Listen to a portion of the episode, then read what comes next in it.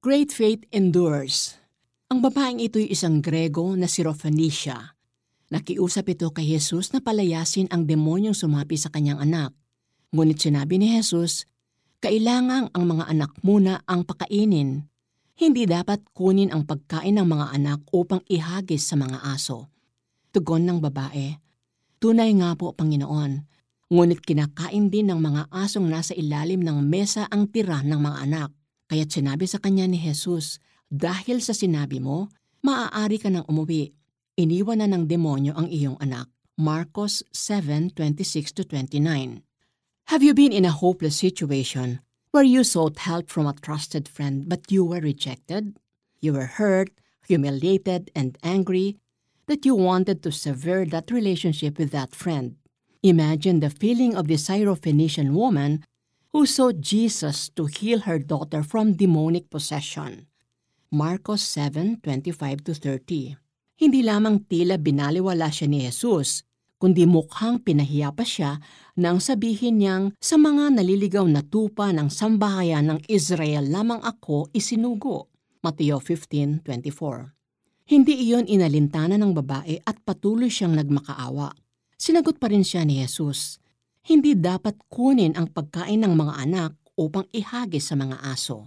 Marcos 7.27 Ang mga anak ay tumutukoy sa mga Hudyo at ang mga aso ay mga hentil o mga di-Hudyo. Sa halip na umalis, bitbit ang galit at sama ng loob, sinabi ng babae, Totoo nga, Panginoon, Ngunit ang mga aso man po ay kumakain ng mumong nalalaglag sa hapag ng kanilang Panginoon.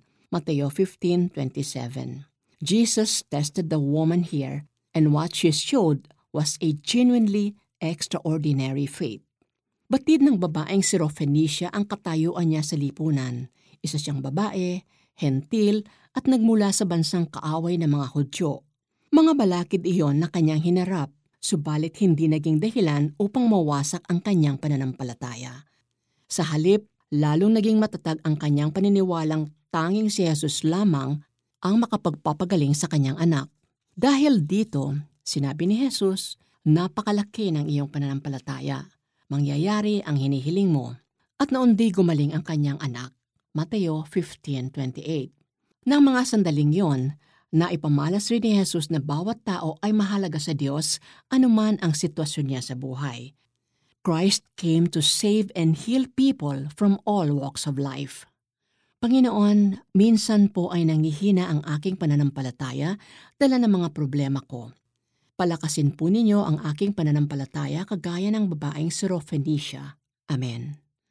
Application Anong balakid ang kinakaharap mo na nagpapahina ng iyong pananampalataya?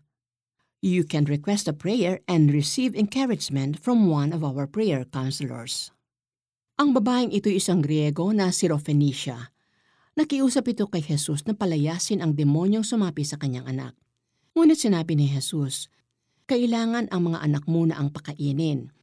Hindi dapat kunin ang pagkain ng mga anak upang ihagis sa mga aso.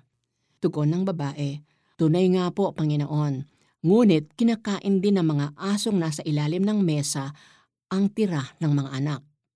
Kaya't sinabi sa kanya ni Jesus, Dahil sa sinabi mo, maaari ka nang umuwi.